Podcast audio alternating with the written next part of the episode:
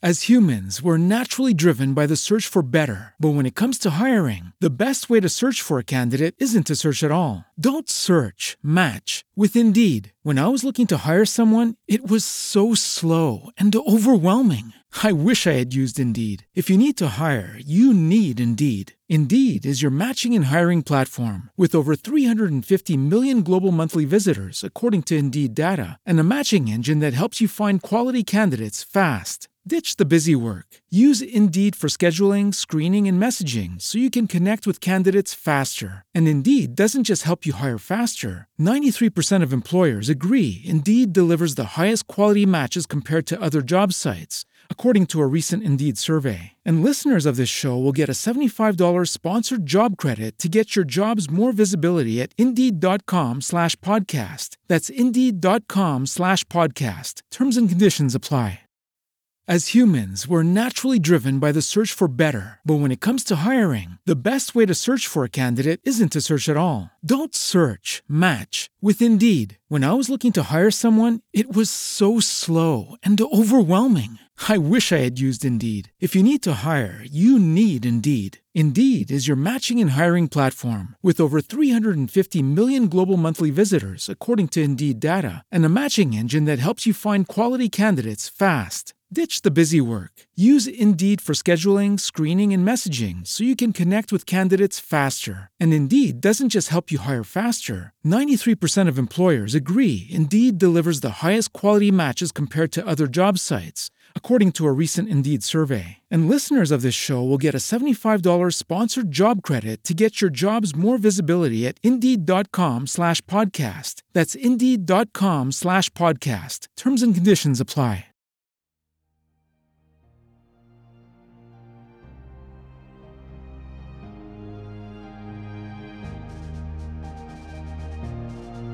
Capitolo 36 Il Carnevale di Roma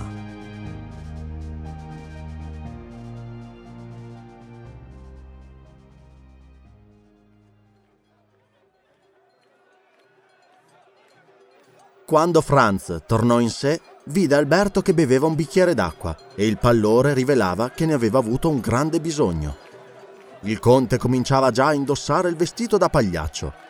Dette macchinamente un'occhiata sulla piazza. Tutto era sparito. Patibolo, carnefice, vittime. Non restava più che il popolo affollato, rumoreggiante ed allegro. La campana del Campidoglio suonava l'apertura del carnevale. Ebbene, che è accaduto? chiese Franz. Niente, assolutamente niente. Solo il carnevale è cominciato. Mascheriamoci, presto. Infatti, signor Conte, non resta di tutta questa scena che la traccia di un sogno. E non fu che un sogno, non fu che un incubo quello che aveste. Sì, ma il condannato? Ormai è un sogno anch'esso. Solo egli è rimasto addormentato e voi vi siete risvegliato. Chi può dire quale di voi due sia il privilegiato? Ma di Peppino che avvenne? Peppino è un giovane di senno che non ha il più piccolo amor proprio e che contro l'abitudine degli uomini che sono furiosi quando nessuno si occupa di loro è rimasto soddisfatto di vedere che l'attenzione generale era attratta dal suo compagno. Per conseguenza ha approfittato di questa distrazione per schizzar via fra la folla e sparire, senza nemmeno ringraziare quei degni preti che lo avevano accompagnato. In fede mia, l'uomo è un animale molto ingrato ed egoista. Ma vestitevi, signori. Osservate, signor Franz, il signor de Monserf ve ne dà l'esempio. Infatti, Alberto passava macchinalmente i calzoni di seta bianca al di sopra dei suoi di panno nero e gli stivali verniciati. Ebbene, Alberto, avete voglia di far follie? Su, rispondete francamente. No, sono contento di aver visto una cosa simile e comprendo ciò che diceva il signor Conte, cioè che quando uno ha potuto abituarsi ad un simile spettacolo, questo sia il solo che dà ancora qualche emozione.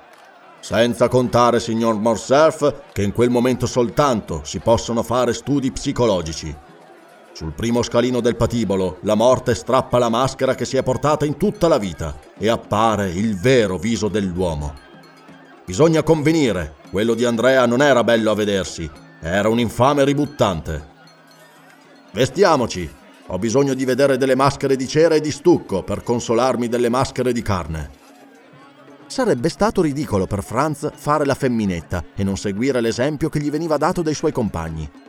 Indossò dunque il suo costume, si adattò al viso la maschera, non certamente più pallida del suo volto. Compiuto il travestimento, discesero. La carrozza aspettava alla porta piena di confetti e di mazzetti di fiori e si mise in fila. È difficile farsi un'idea di un contrasto così evidente. Invece dello spettacolo di morte, tetro e silenzioso, la piazza del popolo presentava l'aspetto di una folta e rumorosa festa. Una moltitudine di maschere da ogni parte, uscendo dalle porte e dalle finestre. Le carrozze da tutti gli angoli delle strade piene di pagliacci, d'arlecchini e di domino, di marchesi, di trasteverini, di grotteschi, di cavalieri e di contadini, tutti gridando, gesticolando e lanciando uova piene di farina, confetti e mazzi di fiori. E tutti aggredivano con le parole, con gli oggetti, amici e stranieri, conoscenti e non conoscenti, senza che alcuno abbia il diritto di lamentarsi, senza che alcuno faccia altro che ridere. Franz e Alberto vedevano sempre, o per meglio dire continuavano a sentire, gli effetti di ciò che avevano veduto. Ma a poco a poco l'ubriachezza generale li vinceva. Sembrò che la vacillante ragione stesse per abbandonarli.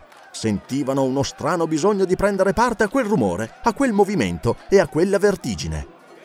Un pugno di confetti che gettato da una carrozza vicina colse Monserf e coprendolo di polvere unitamente ai due compagni gli punse il collo e tutte le parti del viso non protette dalla maschera come gli avessero gettato un pugno di spilli finì col coinvolgerlo nella baraonda generale.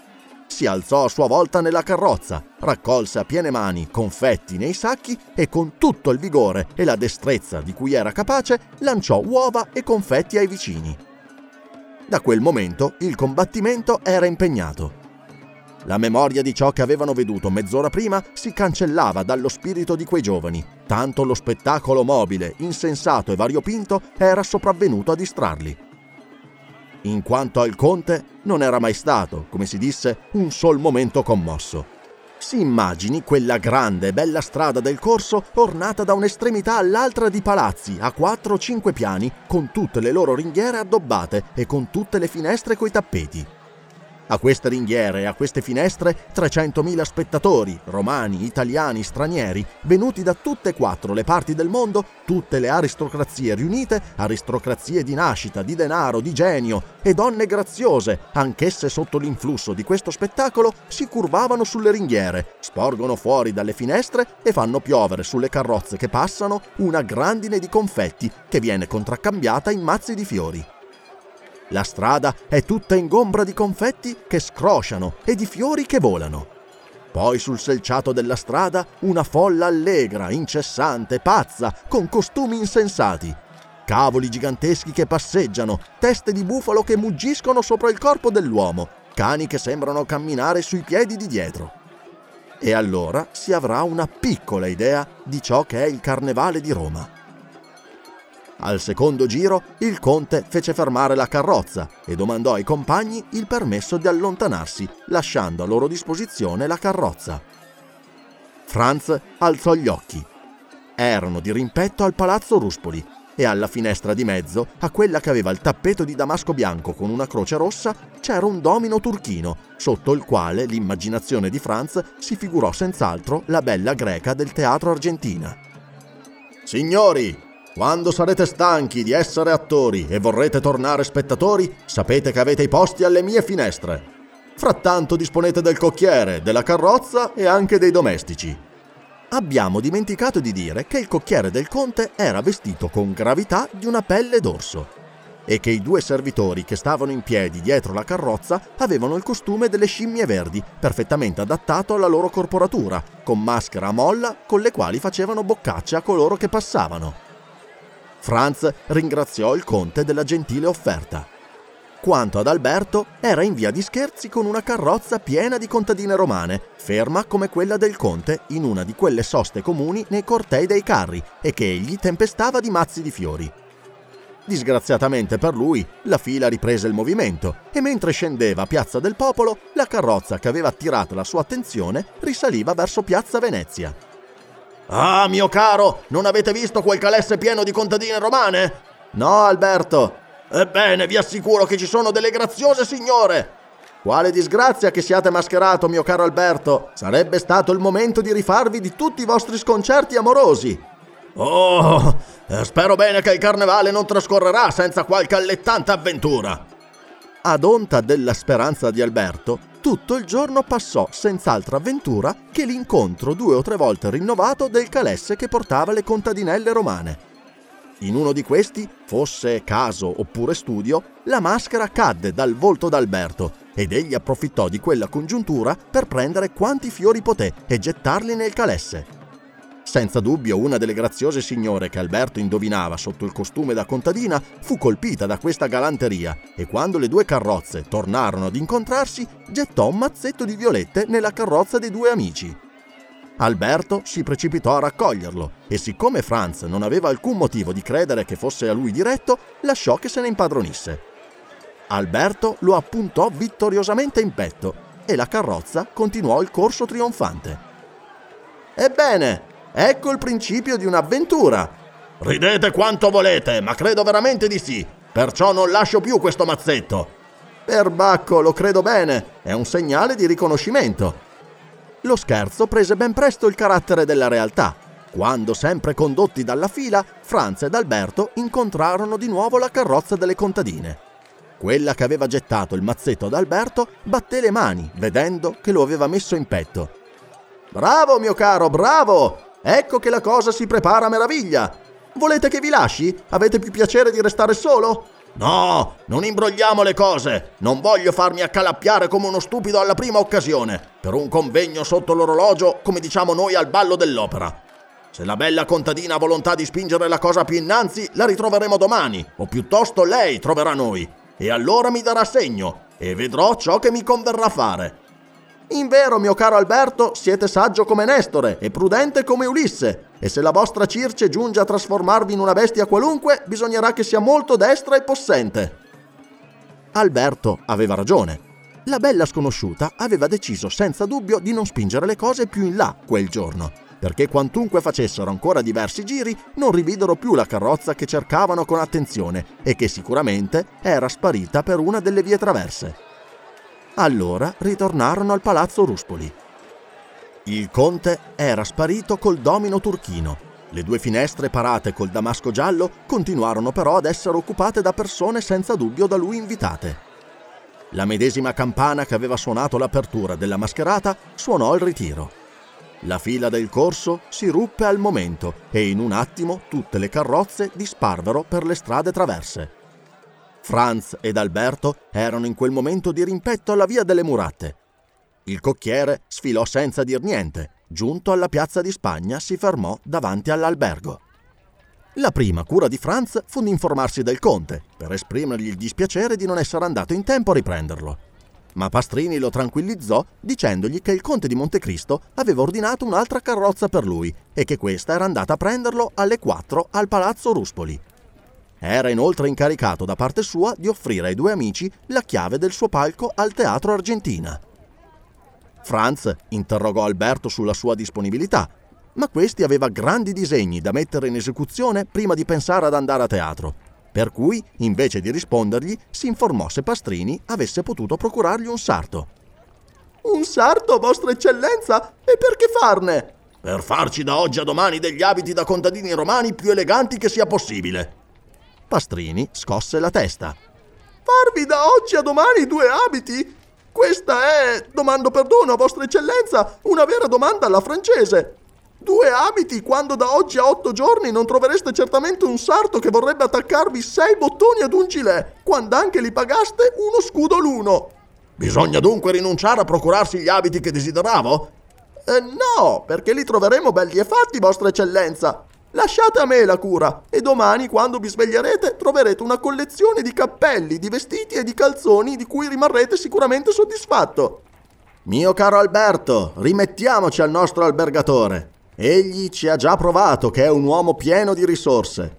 Pranziamo dunque tranquillamente e dopo il pranzo andiamo a vedere gli italiani in Algeri. Sì, ma pensate, Pastrini, che il Signore Dio annettiamo la più alta importanza ad avere gli abiti che vi abbiamo domandati. Pastrini assicurò un'ultima volta ai suoi ospiti che non avevano ad inquietarsi di niente e che sarebbero stati serviti a seconda dei loro desideri. Alberto e Franz, dopo ciò, risalirono per levarsi gli abiti da pagliacci.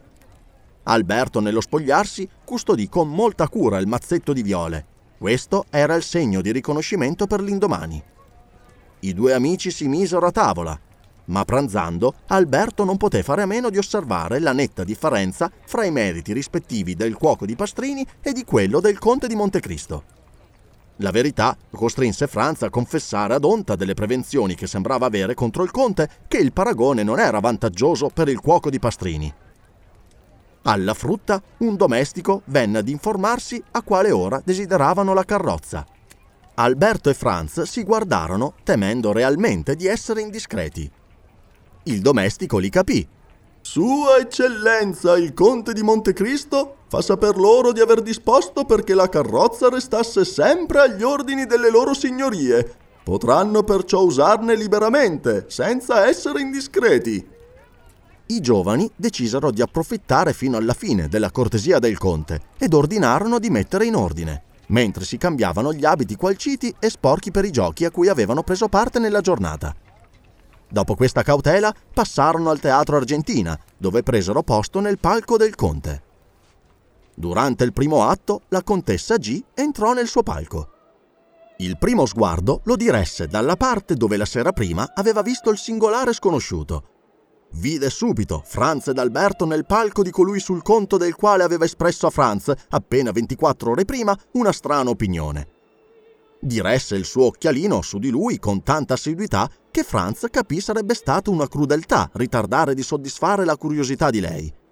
Così, profittando del privilegio accordato agli spettatori dei teatri italiani, che consiste nel convertire il teatro in una sala da ricevimento, i due amici lasciarono il palco per presentare i loro omaggi alla contessa. Appena entrati nel palco, la dama fece un segno a Franz di mettersi al posto d'onore ed Alberto questa volta si pose accanto a lei. Ebbene, sembra che non abbiate avuto niente di più urgente che fare conoscenza col nuovo Lord Ruthwen. Eccovi i migliori amici del mondo. Contessa, senza essere inoltrati quanto dite in una reciproca amicizia, non posso negare di aver abusato tutto il giorno della sua gentilezza. Come tutto il giorno, signor Depinet? In fede mia, contessa, questa è la vera parola che conviene. Questa mattina abbiamo accettato da lui una colazione. Durante tutto il tempo delle maschere abbiamo girato il corso nella sua carrozza e finalmente questa sera veniamo allo spettacolo nel suo palco. Voi dunque lo conoscete? Sì e no, contessa. Come mai? Questa è una lunga storia. Che voi mi racconterete? Essa vi farà paura. Ragione di più. Aspettate almeno che abbia uno sviluppo. E sia così, signor Depinet. Amo le storie complete. Intanto, com'è che vi siete trovati a contatto? Chi vi ha presentato a lui? Nessuno, contessa, al contrario, si è fatto presentare a noi ieri sera, dopo che vi ho lasciata. Per mezzo di chi? Oh mio Dio, eh, con un mezzo molto triviale, con quello del nostro albergatore. È dunque alloggiato all'albergo Londra? Non solo nel medesimo albergo, ma nello stesso nostro piano. E come si chiama? Dovete certo conoscerlo di nome adesso. Sì, contessa, perfettamente. È il conte di Montecristo. Non è un nome di famiglia antica. No, è il nome dell'isola che ha comprato. Ed egli è conte? Conte toscano, sì. Ci adatteremo a questo come agli altri, riprese la contessa, che era di una di quelle grandi antiche famiglie delle vicinanze di Venezia. E che uomo è, signor Depinet? Domandate al visconte de Monserf, contessa. Voi sentite, signore? Vengo rimessa al vostro giudizio. Signora contessa, saremmo incontentabili se non lo trovassimo gentile. Un vecchio amico non avrebbe fatto più di quello che lui ha fatto e con tanta grazia, delicatezza e cortesia che fanno conoscere in lui un vero uomo di mondo. Attento! Vedrete che il mio bel vampiro non sarà che un qualche nuovo arricchito che vuol farsi perdonare i suoi milioni. E lei, invece, l'avete veduta? di che lei parlate, contessa? La bella greca di ieri sera.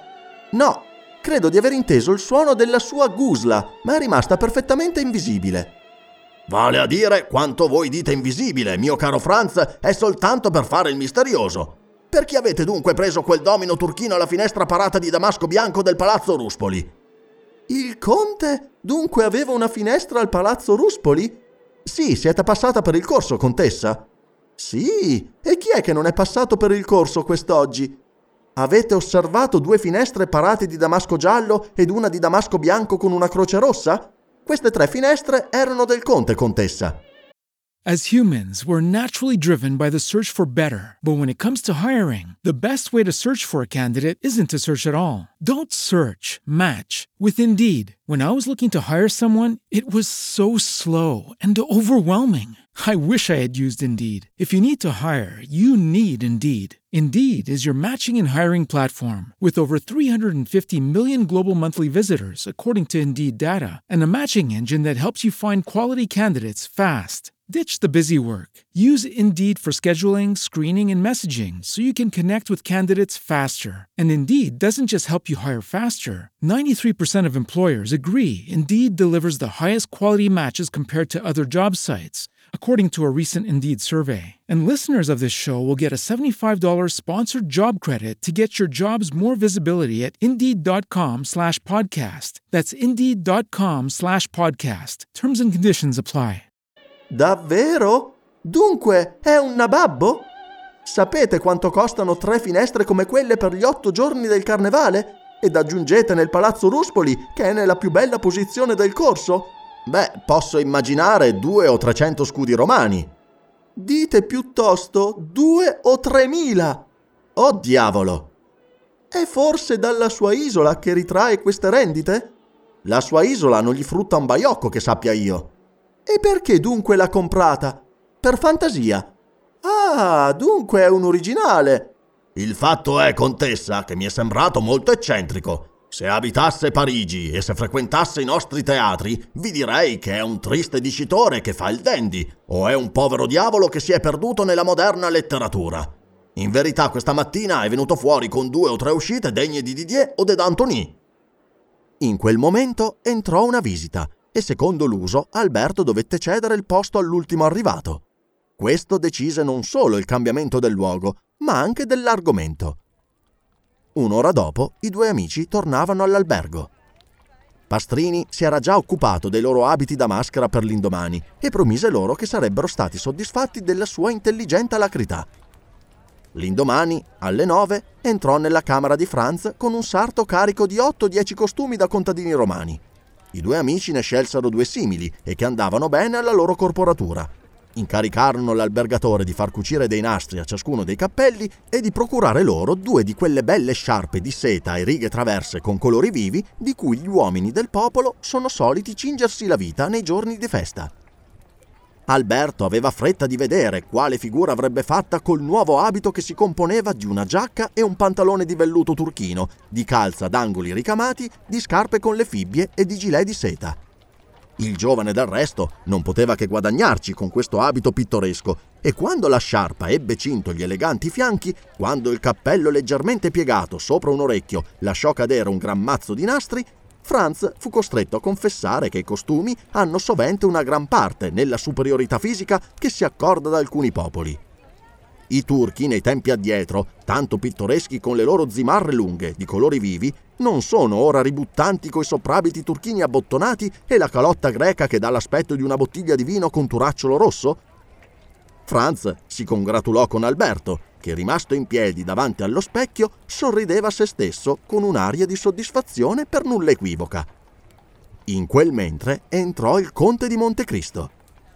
Signori, per quanto sia gradevole un compagno di piacere, la libertà è ancora più gradevole. Vengo ad annunziarvi che per oggi e di giorni successivi lascio a vostra disposizione la carrozza di cui vi siete serviti ieri il nostro albergatore vi avrà detto che ne ho prese in fitto tre o quattro. Voi dunque non me ne private. Usatene liberamente, sia per andare ai divertimenti, sia per i vostri affari. Il nostro luogo di convegno, se avremo qualche cosa da dirci, sarà il Palazzo Ruspoli.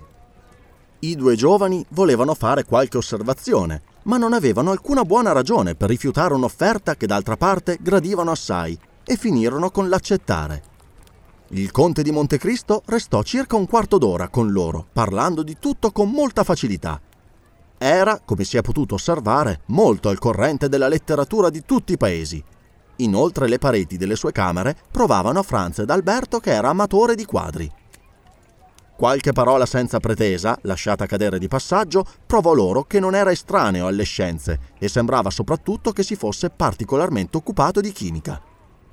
I due amici non avevano la pretesa di restituire al conte la colazione. Sarebbe stata una cattiva burla offrirgli in cambio della sua eccellente tavola la cucina molto mediocre di Pastrini. Glielo dissero francamente ed egli ricevette le loro scuse come un uomo che apprezzava la loro delicatezza. Alberto era tanto rapito dalle maniere del conte che se non fosse stato così fornito di scienza lo avrebbe creduto un vero gentiluomo. La libertà di disporre interamente della carrozza lo ricolmava di gioia. Aveva le sue mire sulle graziose contadinelle e siccome erano apparse il giorno innanzi in un'elegantissima carrozza, era ben contento di continuare a comparire alla pari con loro. All'una e mezza i due giovani discesero il cocchiere e i due servitori avevano avuto l'idea di sovrapporre alle loro pelli di bestia le livree, cosa che dava loro un aspetto anche più grottesco del giorno innanzi e che procurò loro i rallegramenti di Franz e di Alberto, il quale aveva attaccato sentimentalmente all'occhiello della giacca il mazzetto di viole appassite. Al primo suono della campana partirono e si precipitarono nella grande strada del corso per la via Vittoria. Al secondo giro un mazzetto di viole fresche partì da un calesse carico di pagliaccine e venne a cadere in quello del conte. E ciò indicò ad Alberto ed al suo amico che le contadinelle del giorno innanzi avevano cambiato costume. E fosse un caso o un sentimento uguale a quello che aveva fatto mutare abiti ai due amici, che con tutta galanteria avevano preso il loro costume, esse avevano preso quello dei due compagni. Alberto adattò il mazzetto di viole fresche al posto dell'altro ma conservò il mazzetto appassito in mano e quando incontrò di nuovo il calesse lo portò amorosamente alle labbra, atto che destò l'allegria non solo di quella che lo aveva gettato, ma anche di tutte le sue pazze compagne. La giornata non fu meno animata della precedente, anzi è probabile che un profondo osservatore vi avrebbe potuto riconoscere un crescere di rumore e di allegria. Un momento videro il conte alla finestra, ma quando la carrozza ripassò era già sparito. È inutile dire che lo scambio di civetterie tra Alberto e la pagliaccina dai mazzetti di viole durò tutta la giornata. La sera, quando rientrarono, Franz ritrovò una lettera dell'ambasciata. Gli veniva annunziato che il giorno dopo avrebbe avuto l'onore di essere ricevuto da Sua Santità. In tutti i suoi viaggi precedenti a Roma aveva chiesto ed ottenuto lo stesso favore, e tanto per religione che per riconoscenza non aveva voluto mettere il piede nella capitale del mondo cristiano senza genuflettersi in rispettoso omaggio ai piedi di uno dei successori di San Pietro, raro esempio di tutte le virtù. Egli non poteva dunque in quel giorno pensare al carnevale. Malgrado la bontà di cui circonda la sua grandezza, è sempre con un rispetto pieno di profonda emozione che uno si appresta ad inchinarsi davanti a questo nobile e santo vecchio Uscendo dal Vaticano, Franz ritornò direttamente all'albergo, evitando ancora di passare per la strada del corso. Portava con sé un tesoro di pietosi pensieri, ai quali sarebbe stata profanazione il contatto delle folle allegrezze delle maschere. Alle 5-10 minuti Alberto rientrò. Era il colmo della gioia. La pagliaccina aveva ripreso il costume da contadinella e nell'incontrare la carrozza d'Alberto si era levata per un attimo la maschera era graziosissima. Franz fece i suoi complimenti ad Alberto, che li ricevette come persona che li riconosca dovuti. Aveva osservato, diceva, da alcuni segni d'eleganza inimitabile, che la sua bella sconosciuta doveva appartenere alla più alta aristocrazia, quindi risolvette di scriverle l'indomani. Franz, mentre riceveva questa confidenza, osservò che Alberto voleva chiedergli qualche cosa e tuttavia esitava a domandare si disse pronto a far per la sua felicità tutti i sacrifici che fossero in suo potere. Alberto si fece pregare quanto esige un'amichevole cortesia e quindi confessò a Franz che gli avrebbe reso un sommo servigio abbandonando per l'indomani la carrozza a lui solo. Alberto attribuiva all'assenza dell'amico l'estrema bontà che aveva avuta la bella contadina nell'alzare la maschera si capirà che Franz non era tanto egoista per trattenere Alberto nel bel mezzo di un'avventura che prometteva di riuscire ad un tempo gradita alla sua curiosità e lusinghiera per il suo amor proprio. Conosceva abbastanza la poca segretezza del suo degno amico per essere sicuro che lo avrebbe tenuto al corrente di tutti i più piccoli particolari della sua buona fortuna. E siccome da tre o quattro anni che percorreva l'Italia in tutti i sensi non aveva mai avuto l'occasione di cominciare neppure un simile intrigo per conto suo, Franz non era dispiaciuto di imparare come vanno le cose in simili affari. Promise dunque ad Alberto che l'indomani si sarebbe accontentato di guardare lo spettacolo dalle finestre del palazzo Ruspoli. Infatti il giorno dopo vide passare e ripassare Alberto. Aveva un enorme mazzo di fiori senza dubbio portatore del biglietto amoroso. Questa probabilità si cambiò in certezza quando Franz vide il medesimo mazzo, notevole per un giro di camelie bianche, fra le mani della graziosa pagliaccina vestita di seta color rosa. Così la sera non era più gioia, ma delirio. Alberto non dubitava che la bella incognita non gli avesse risposto con lo stesso mazzetto. Franz ne prevenne i desideri dicendogli che tutto quel rumore lo stancava e che era risoluto ad impiegare la giornata seguente a rivedere il suo album e a prendere annotazioni. Del resto, Alberto non si era ingannato nelle sue previsioni. Il giorno dopo Franz lo vide entrare di slancio nella camera, scuotendo con trionfo un rettangolo di carta che teneva per uno degli angoli. Ebbene, mi sono sbagliato! Ha dunque risposto? Leggete! Questa parola fu pronunziata con un tono di voce impossibile a descriversi. Franz prese il biglietto e lesse. Martedì sera alle 7 discendete dalla carrozza di rimpetto alla via dei Pontefici e seguite la contadina romana che vi strapperà il vostro moccoletto quando arriverete al primo gradino della chiesa di San Gaetano. Abbiate cura, perché lei possa riconoscervi, di mettere un nastro color rosa sulla spalla del vostro costume da pagliaccio. Da oggi sino a tale momento voi non mi rivedrete più. Costanza e discrezione. Ebbene, che ne pensi, mio caro Franz? Penso, Alberto, che la cosa prende la piega di un'avventura molto piacevole. Questo è pure il mio parere, e ho gran timore che andrete solo al ballo del principe T. Franz e Alberto avevano ricevuto quella stessa mattina l'invito del celebre banchiere romano. State in guardia però, Tutta l'aristocrazia sarà dal principe e se la vostra bella sconosciuta appartiene realmente alla nobiltà, non potrà fare a meno di intervenirvi. Che vi intervenga o no, io conservo l'opinione che ho di lei. Voi avete il biglietto. Sapete che meschina educazione ricevono in Italia le donne del mezzo ceto. Ebbene, rileggete il biglietto, osservate il carattere e trovatemi uno sbaglio di lingua o di ortografia. Voi siete dei predestinati, Ah, ridete quanto vi piace, scherzate a vostro agio. Io ormai sono innamorato. Oh mio Dio, mi spaventi Alberto. Vedo bene che non solamente andrò solo al ballo del principe, ma anche ritornerò solo a Firenze. Il fatto è che se la mia sconosciuta è amabile quanto è bella, vi avverto che mi stabilisco a Roma per sei settimane almeno. Io adoro Roma e poi ho sempre avuto un trasporto straordinario per l'archeologia. Ah, Alberto, ancora uno o due di questi incontri e non dispero di vederti membro dell'Accademia di Belle Lettere. Senza dubbio, Alberto si accingeva a discutere seriamente sui diritti che poteva avere un seggio nell'Accademia, ma vennero in quel momento ad annunziare che il pranzo era servito. L'amore in Alberto non era contrario all'appetito. Si affrettò dunque col suo compagno a mettersi a tavola, risoluto a riprendere la discussione dopo il pranzo.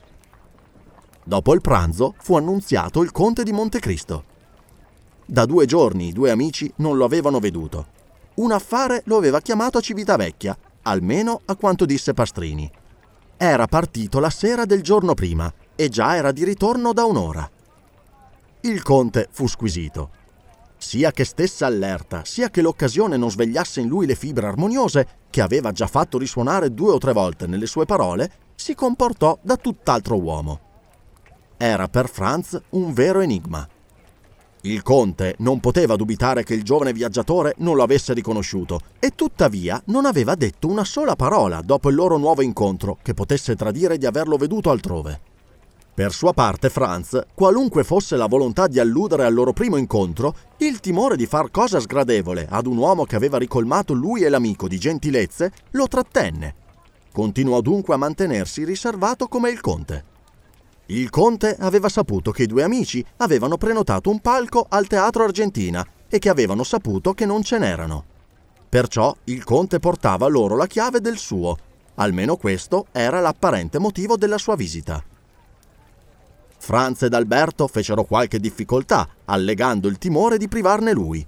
Ma il conte rispose che andando quella sera al Teatro Valle, il suo palco al Teatro Argentina sarebbe rimasto vuoto. Questa assicurazione risolvette i due amici ad accettare. Franz si era un poco per volta abituato a quel pallore del conte, che lo aveva tanto colpito la prima volta che l'aveva visto. Non poteva fare a meno di render giustizia alla bellezza della sua fronte severa, della quale questo pallore era il solo difetto o la principale bellezza. Vero eroe di Byron, Franz non poteva non solo vederlo, ma neppure pensare a lui senza immaginarsi quel viso tetro sulle spalle di Manfredi o sotto la cotta d'armi di Lara. Egli aveva sulla fronte quella piega che indica la presenza incessante di un amaro pensiero. Aveva quegli occhi ardenti che leggono nel più profondo delle anime, quel labbro superbo sprezzante che dà alle parole quell'incisività che la fa imprimere profondamente nella memoria di chi ascolta. Il conte non era più giovane, aveva 40 anni almeno, ma ciò nonostante si capiva che era fatto per dominare i giovani. In realtà, per un'ultima somiglianza con gli eroi fantastici del poeta inglese, il conte sembrava avere il dono dell'affascinazione. Alberto era incantato della fortuna condivisa con Franz di incontrare un uomo simile. Franz era meno entusiasta Tuttavia subiva l'influsso che esercita un uomo superiore sugli spiriti di coloro che lo avvicinano. Egli pensava al progetto che il conte aveva già manifestato due o tre volte di andare a Parigi e non dubitava che con le sue doti personali, con quel volto magnetico e con la sua fortuna colossale avrebbe ottenuto un grande successo. Però non desiderava trovarsi a Parigi quando egli vi fosse andato. La serata fu passata come si passano ordinariamente a teatro in Italia, non ad ascoltare i cantanti, ma a fare delle visite e a discorrere.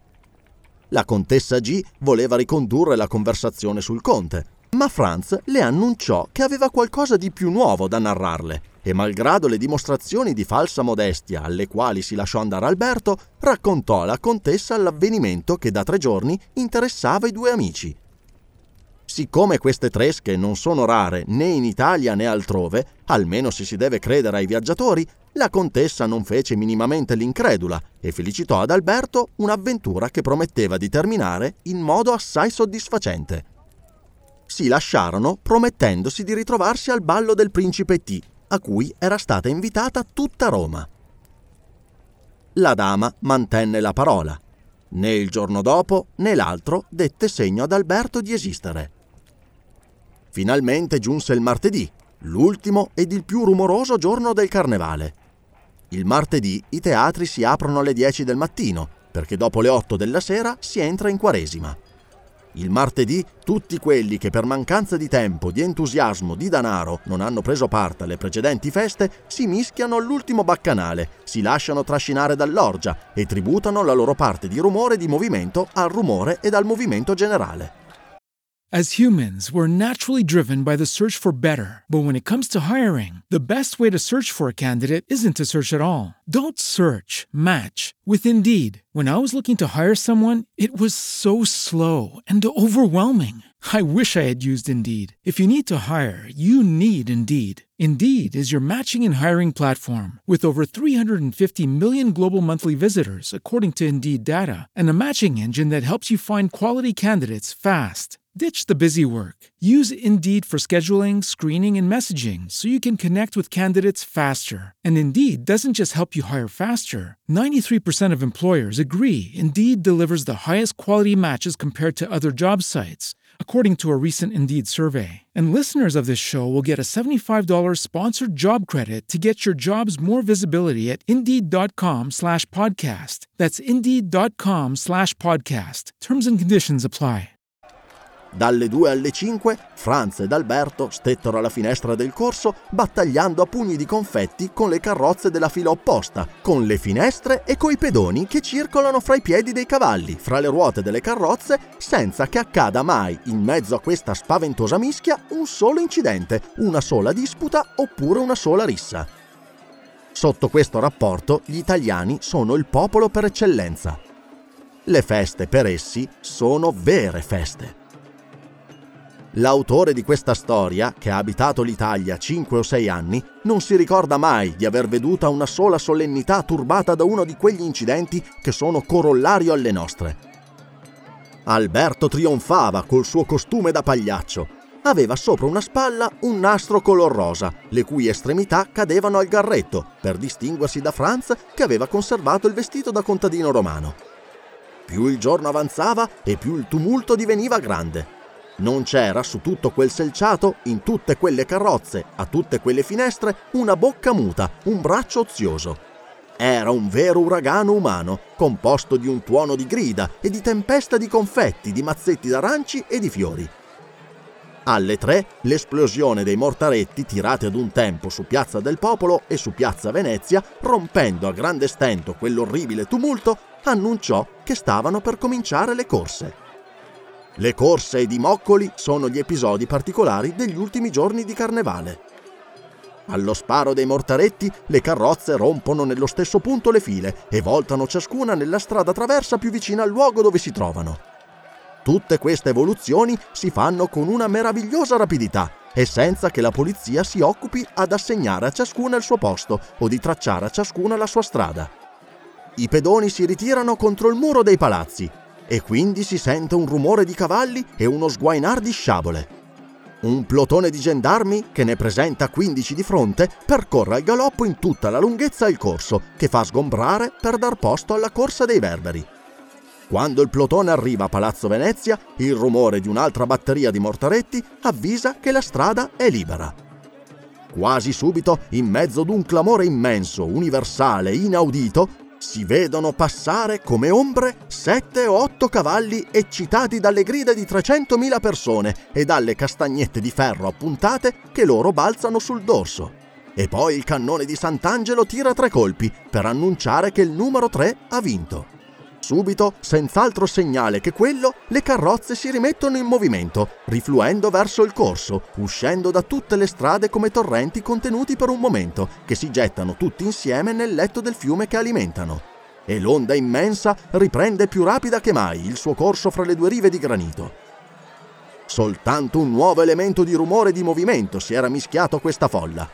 Entrarono in scena i mercanti di moccoli i moccoli o moccoletti sono ceri che variano dalla grossezza del cero pasquale fino alla coda di un sorcio e risvegliano negli attori della grande scena con cui termina il carnevale romano due opposte preoccupazioni. Uno, conservare acceso il proprio moccoletto. Due, spegnere il moccoletto degli altri. Avviene del moccoletto ciò che accade della vita degli uomini per quanto è in potere loro, si adoperano a conservarla e sebbene certi che presto o tardi debba avere fine, tuttavia hanno indagato e scoperto mille modi per reciderla o toglierla innanzitempo. È vero che per questa suprema operazione il diavolo non ha mai mancato di venir loro in aiuto. Il moccoletto si accende avvicinandolo ad un lume qualunque. Ma chi potrà mai descrivere i mille mezzi inventati per spegnere il moccoletto? I soffietti giganteschi, gli spegnitoi mostri, i ventagli sovrumani. Ciascuno si sollecitò a comprare i moccoletti e Franz ed Alberto fecero come tutti gli altri. La notte si avvicinava rapidamente e già il grido Moccoli! ripetuto dalle voci stridule degli industriosi, due o tre stelle cominciarono a brillare al di sopra della folla. Fu come un segnale. In dieci minuti 40.000 lumi scintillarono, discendenti da Piazza Venezia a Piazza del Popolo e risalenti da quella del Popolo a quella di Venezia. Si sarebbe detta la festa dei fuochi fatui. Chi non ha veduto questa festa è impossibile che se ne possa formare un'idea. Supponete che tutte le stelle si stacchino dal cielo e vengano a formare sulla terra una danza insensata, il tutto accompagnato da grida che orecchio umano non ha mai potuto sentire sulla superficie del globo. È particolarmente in questo momento che non c'è più distinzione sociale. Il facchino attacca il principe, questi il trasteverino, il trasteverino il borghese, ciascuno soffiando, spegnendo e riaccendendo. Se il vecchio Eolo comparisse in quel momento, sarebbe proclamato re dei moccoletti ed Aquilone l'erede della corona. Questa corsa folle e fiammeggiante durò circa due ore. La strada del corso era rischiarata come in pieno giorno. Si distinguevano i lineamenti degli spettatori fino al terzo o quarto piano. Di cinque minuti in cinque minuti Alberto guardava l'orologio e finalmente segnò le sette. I due amici si ritrovavano a poca distanza dalla via dei Pontefici. Alberto saltò fuori dalla carrozza col suo moccoletto in mano. Due o tre maschere vollero avvicinarsi per spegnerlo o per toglierlo, ma da bravo lottatore Alberto li respinse dieci passi distanti da lui, continuando la sua corsa verso la chiesa di San Giacomo. I gradini erano carichi di curiosi e di maschere che lottavano per strapparsi il moccoletto dalle mani. Franz seguiva con gli occhi Alberto e lo vide mettere il piede sul primo scalino. Poi, quasi subito, una maschera, che portava il ben conosciuto costume della contadina dal mazzetto, allungò il braccio e gli tolse il moccoletto senza che egli facesse la più piccola resistenza. Franz era troppo lontano per sentire le parole che si scambiavano, ma senza dubbio non furono ostili, poiché vide allontanarsi Alberto tenendo sotto braccio la contadinella. Per qualche tempo li seguì in mezzo alla folla, ma alla via del macello li perse di vista. D'improvviso il suono della campana che dà il segnale della fine del carnevale si fece sentire e nel medesimo istante tutti i moccoli si spensero come per incanto. Si sarebbe detto che un solo ed immenso colpo di vento li aveva tutti annientati. Franz si trovò nell'oscurità più profonda allora tutte le grida cessarono come se il soffio possente che aveva spento i lumi avesse portato via nel medesimo tempo il rumore. Non si intese più che il rotolar delle carrozze che riconducevano le maschere alle loro case. Non si videro più che pochi lumi brillare dietro le finestre. Il carnevale era finito.